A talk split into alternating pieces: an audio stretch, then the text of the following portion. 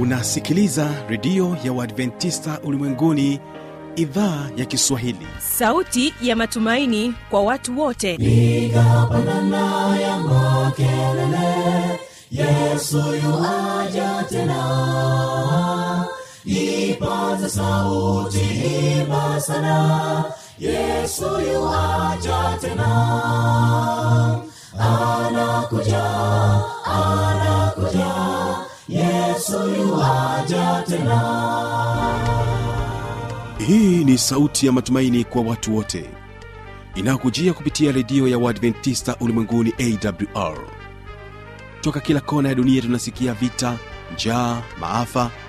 Hivyo washiria marejeo ya mwokozi. Piga panda ewe mlinzi yesu yuwaja tena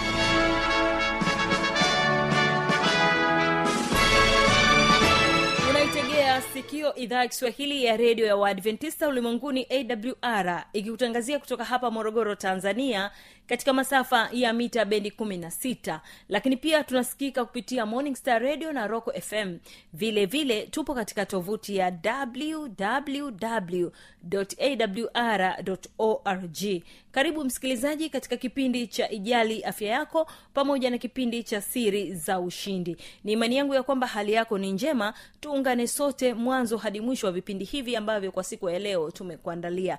Msimamizi wa haya matangazo naitwa habi machilumshana kwa kuanza kipindi chetu basi tumsikilize mary williams na wimbo unaosema anatenda maajabu. Mara baada ya hapo tutaingia katika kipindi cha ijali afya yako. anatenda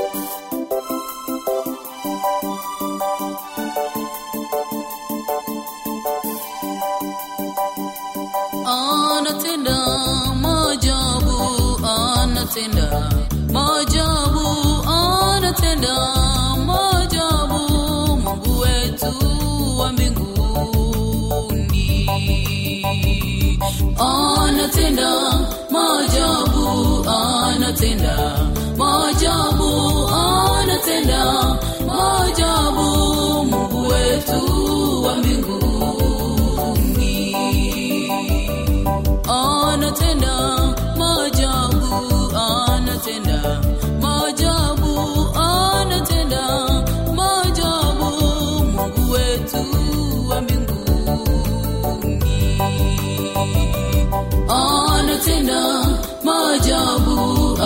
anatenda maajabu anatenda maajabu mungu wetu wa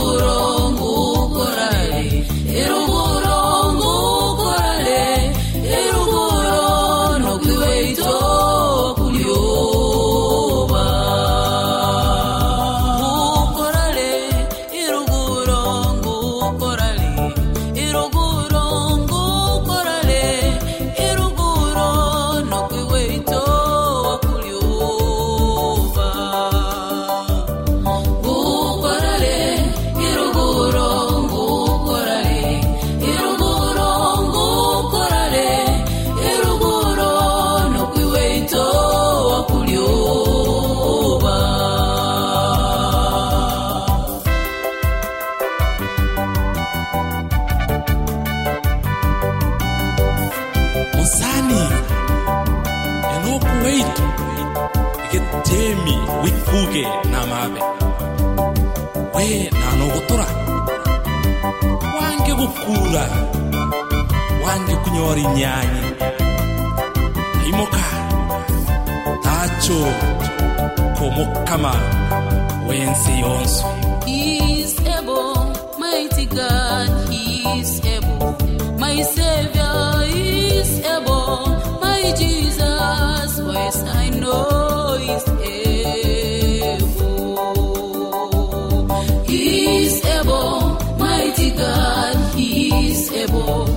Savior is able, my Jesus, voice I know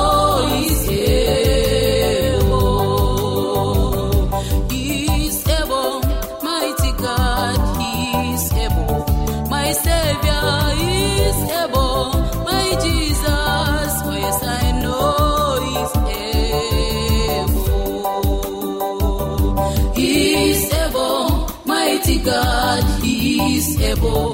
My Savior is able, my Jesus, voice I know is able. He is able, mighty God, He is able. My Savior is able, my Jesus, voice I know is able.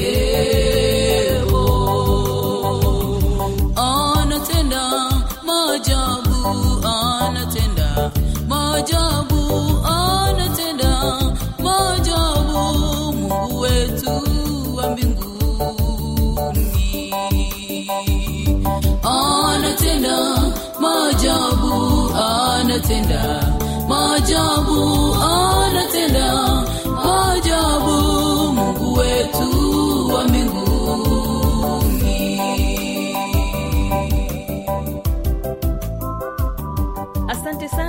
sana mpendwa kwa wimbo wako huo mzuri na sasa napenda nikukaribishe katika kipindi cha ijali afya yako. Hapa tunaye dr david nyama. Yeye amekuwa akiendelea na mfululizo wa vipindi hivi vya afya ya kinywa na meno. Mtegee sikio katika sehemu ya saba akielezea kuhusiana na afya ya kinywa na meno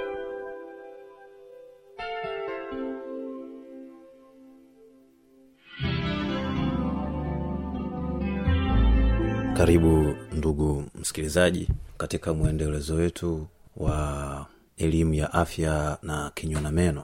Mara ya mwisho tuliongea na kugusia kuhusiana na hatua za meno kulika na nini matibabu yake lakini leo kama tulivyoongea kwenye ile hatua iliyopita au sehemu iliyopita tulizungumza changamoto ambazo zinaweza zikatokea kama usipoweza kudhibiti hatua za magonjwa ya kinywa na meno. Ni nikirejea kwenye ile hatua ya mwisho ambapo jino linakuwa limelika mpaka linafika levo ambayo linakuwa halihitaji matibabu mengine zaidi ya kung'olewa au kufanyiwa root canal treatment au matibabu ya kuua mzizi wa jino. Kabla hujafika kwenye hii hatua kuna mambo kadhaa ambayo huwa yanatokea.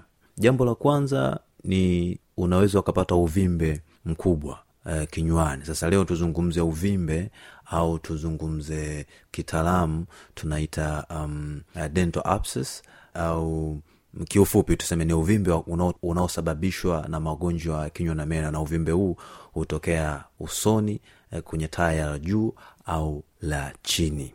Kuna uvimbe wa aina mbili kumbuka kwenye vipindi vya nyuma tulizungumza kiasi kuhusiana na mazingira ya kinywa kwamba kuna jino na kuna mazingira yanayozunguka jino au supportive structures za jino zile sehemu ambazo zinakuwa zinalifanya jino liweko pale. Kwa mfano kuna fizi kuna e, mfupa wa taya kuna misuli ambayo inakuwa inaishikilia fizi lijishike vizuri kwenye kwenye taya lake kwa hiyo hizo ni sehemu ambazo pia huwa zinaathiriwa kama mm, usipotibiwa mapema changamoto yoyote ya afya ambayo inajitokeza.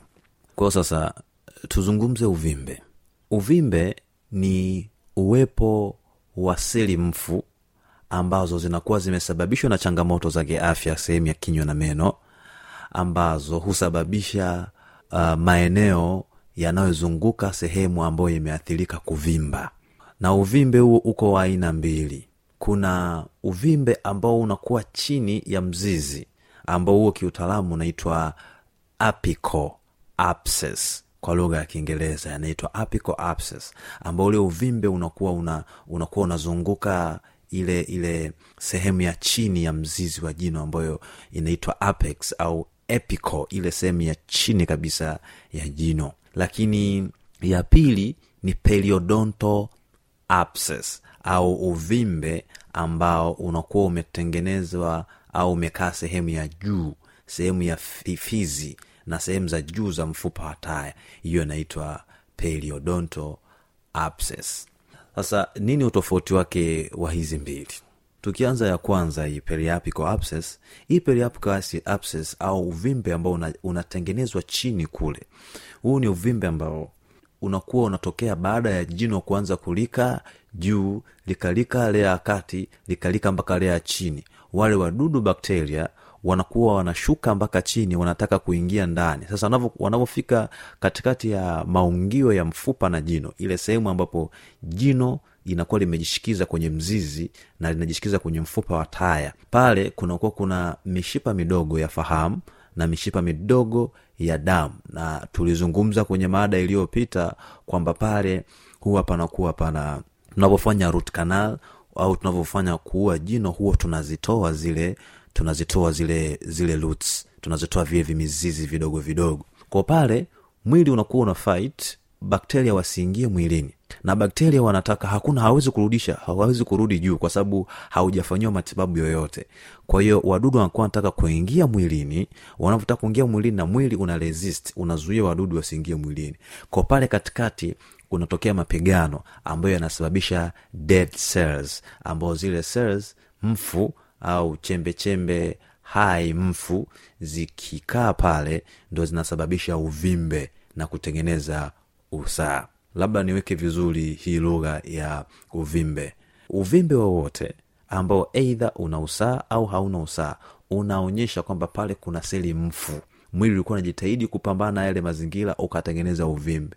Kwa unavyoona uvimbe wowote iwe ni mguuni iwe ni tumboni iwe ni sehemu japo kuna uvimbe wengine huwa hauhusiani lakini asilimia kubwa ya uvimbe ambao huwa unatoa usaa au chafu huwa unamaanisha pale sehemu husika pana seli mfu tukirudi sasa kwenye mada yetu ya msingi tulivyokuwa nilivyokuwa nikielezea hii periapical abscess pale chini kuna kuna uvimbe ambao umesababishwa na bacteria ambao wamekuwa wakilitafuna jino mpaka kufikia levo ya, ya pale ya chini.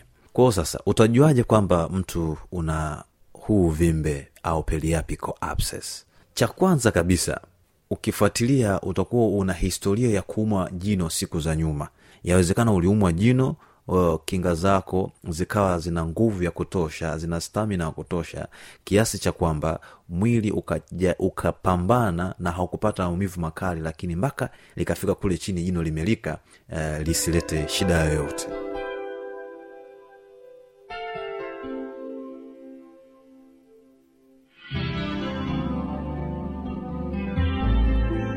msikilizaji inawezekana kabisa ukawa umepata swali au una changamoto. Namba za kuwasiliana ni hizi hapa. Anakuja anakuja.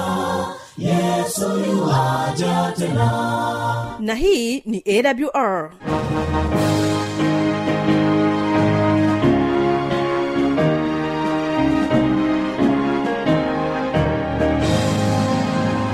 redio adventista ulimwenguni awr sanduku la posta 172 morogoro tanzania.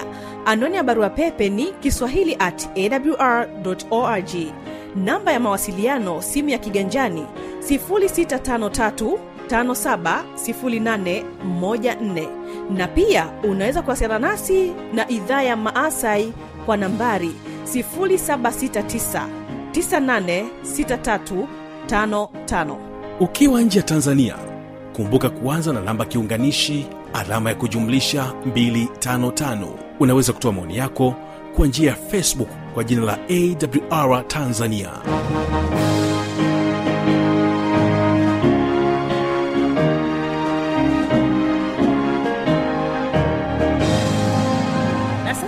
msikilizaji karibu katika kipindi cha siri za ushindi. Hapa tunapata nafasi ya kumsikiliza mwanafunzi kutoka katika chuo kikuu cha juko ambacho kinapatikana hapa mkoani morogoro.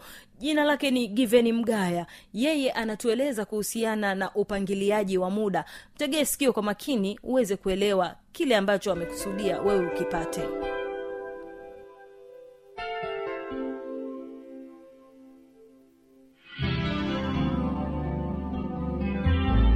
lakini jambo jingine kupangilia muda wako vizuri inakusaidia kukamilisha kazi kwa muda stahiki au kwa muda uliopangwa. Kupangilia muda kuna kufanya utende utendaji wako wa kazi kwa kuzingatia muda uliopo. Na hivyo inasaidia ukamilishe kazi kwa muda ambao unatakiwa. Hii ina maana gani? Kwamba haijalishi kazi yako ambao umepewa au jukumu lako au lengo lako ambao unalo kwa wakati huo linahitaji utekelezaji wa kiwango gani ama wa namna gani. Lakini pale ambapo unakuwa umeshajipangilia muda kwamba muda huu nitafanya jukumu hili na muda huu nitafanya jukumu hili. Kwa hiyo ule muda utakavyokamilika kazi ambayo umepanga itakamilika kwa stahiki. Itakamilika kwa muda ambao ni stahiki na ni bora. Lakini kitu kingine tunakuasa kupangilia vizuri muda wako ili kuweza kupunguza msongo wa mawazo ni rahisi sana kujikuta huko kwenye wimbi la wasiwasi pale unapokuwa na orodha kubwa ya kutenda kazi ama ya kufanya jambo fulani na muda ambao unao unauona ni kama mdogo. Na hata kama muda ukiwa nao mwingi lakini fikiria kwamba una kazi zaidi ya moja au mbili. Sasa unapokuwa unafanya kazi yako bila kupangilia muda wako utajikuta una wasiwasi. Ili nitalimalizaje ili nitalifanyaje? Ili nitalifanyaje? Lakini pale unapopangilia muda wako unakuwa hauna wasiwasi namna utakavyotekeleza jambo lako kwa sababu tayari unafahamu kutoka saa hii hapa hadi saa hii hapa nitatekeleza hili jambo.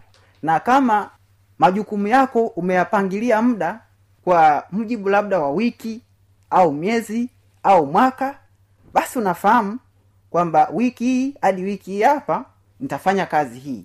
Labda kama wewe ni mkulima unafanya kazi za kilimo ushapangilia muda wako kwamba mwezi wa pili ni mwezi wa kuandaa shamba au mwezi wa kwanza ni mwezi wa kuandaa shamba lakini mwezi wa tatu ni mwezi wa kupanda mwezi wa nne wa kupalia na mwezi wa tano ni mwezi wa mavuno basi akili yako na mwili wako kiujumla unakuwa hauna wasiwasi au kupata msongo wa mawazo kutokana na majukumu ambayo yako mbele yako kwa sababu tayari umeshapangilia kwamba mwezi wa kwanza utakuwa ni mwezi kwa ajili ya kuandaa shamba. Kwa ukifika ule mwezi unakwenda kuandaa shamba lako. Kwa hauna wasiwasi tena wa kushindwa kukamilisha maandalizi ya shamba lako. Lakini mwezi unaofuata ni mwezi wa kwenda kupanda. Basi kutokana na kwamba ulishakuwa na utaratibu wa kupangilia vizuri muda wako na unatekeleza vizuri majukumu yako unakwenda unakwenda kupanda mazao yako. Na baada ya hapo unafahamu kwamba baada ya kupanda kuna muda ambao nimeutenga kwa ajili ya kupalilia na kuhudumia mimea ili ukue kwa, kwa, kwa jambo kwa kiwango kizuri. Unatekeleza. Kwa mwisho wa siku unajikuta hauwezi ukapata msongo wa mawazo kutokana na majukumu ambao unayo. Lakini jambo jingine unaaswa kupangilia muda wako kwa sababu inakusaidia kuboresha ama kukuongezea fursa za kazi. Hii ina maana ipi? Kwamba matumizi bora ya muda yanaweza kukufanya ukawa mtu wa kuthaminika kwa mfano wewe ni mfanyakazi. Mwajili wako akitoa kazi unatekeleza kazi yako kwa muda ambao umepangwa au muda stahiki. Na hata mnapokuwa katika majukumu umepeana na wafanyakazi wenzio kazi ikitolewa unafanya kazi kwa wakati na kwa ubora. Kwa hii inasaidia sasa kukuongezea sifa ama fursa. Mwajili wako anapoona ya kwamba unatunza muda unafanya kazi kwa ufanisi unapata hata fursa nyingine ya kupata kazi nyingine lakini pale inapofahamika ama inaonekana ya kwamba utendaji kazi wako ni wa kusuasua hauzingatii muda wewe ni mvivu inakupunguzia fursa. Lakini tambua ya kwamba kusuasua kwako kumesababishwa na wewe kutopangilia vizuri muda wako. Ila kama ungekuwa umepangilia vizuri muda wako kungekuwa hakuna haja ya kusuasua kwa sababu kila muda ambao unao ungekuwa tayari umepewa majukumu ambayo yanastahili. Jambo jingine kwa nini tunakuasa kupangilia vizuri muda wako? Ni kwa sababu unapopangilia vizuri muda wako inakuongezea uwezo wa kujiamini. Kwamba unapotumia muda wako vizuri na kufanikiwa kutimiza majukumu ya kazi ambayo yalikuwa na ukomo wa muda au tunasema deadline inakujifanya inakufanya ujihisi kutua mzigo na mwenye kujiamini zaidi kiutendaji. Kwamba kuna wakati tukiwa katika utekelezaji wa majukumu yetu kama umefanya kazi labda ulipewa kazi kwamba baada ya miezi miwili huu mradi ambao tumekupatia tunahitaji ukamilike utupe ripoti na hatutaki tu ripoti tunahitaji ripoti ambayo imekamilika katika maandalizi lakini pia kazi yenyewe ambayo imefanyika kwenye huyo mradi imekamilika. Katika kipindi kile chote cha ukamilishaji wa mradi wako ama kazi yako utajikuta kwamba ni mtu mwenye wasiwasi kuna wakati mwingine kuna wakati unafikiria kama je nisipokamilisha hii kazi nitapata nini? Lakini ile unavyomaliza kazi yako umeikamilisha kazi yako kwa muda ambao umestahiki unahisi kuna mzigo umeutua. Unasema sasa hapa nimemaliza. Unapoona ya kwamba ulipewa kazi ukamaliza kwa wakati ambao unastahiki inakuongezea muda au inakuongezea uwezo wa kujiamini. Kwamba hata wakati mwingine ukipewa kazi ya namna ile ile ama ukapewa kazi ya namna nyingine unajikuta una hiyo nguvu unao uwezo wa kiutendaji. Hauna wasiwasi kwamba nitafeli katika hii kazi kwa sababu tayari ulishathibitisha kuwa una uwezo kama huo kwenye majukumu mengine yaliyopita. Lakini pia inakufanya uwe mfanisi zaidi. Ina maana gani? Kwamba unapofanikiwa kutumia muda wako vizuri na ukatenda majukumu yako ya utendaji vizuri inakupa nguvu ya kuwa mfanisi kwa sababu muda ulionao unakuwa umepangiliwa vizuri na unakufanya uelekeze nguvu na wakati wako kwenye jambo fulani ambalo mwisho wa siku utekelezaji wake unakuwa ni mkubwa na wenye ufanisi zaidi. Kwa unapokuwa unafanya majukumu yako au unapanga mambo yako kwa kuzingatia muda kwa kupangilia muda mwisho wa siku inakujengea nafasi ama inakupa nguvu ya wewe kuwa mfanisi zaidi katika utendaji wako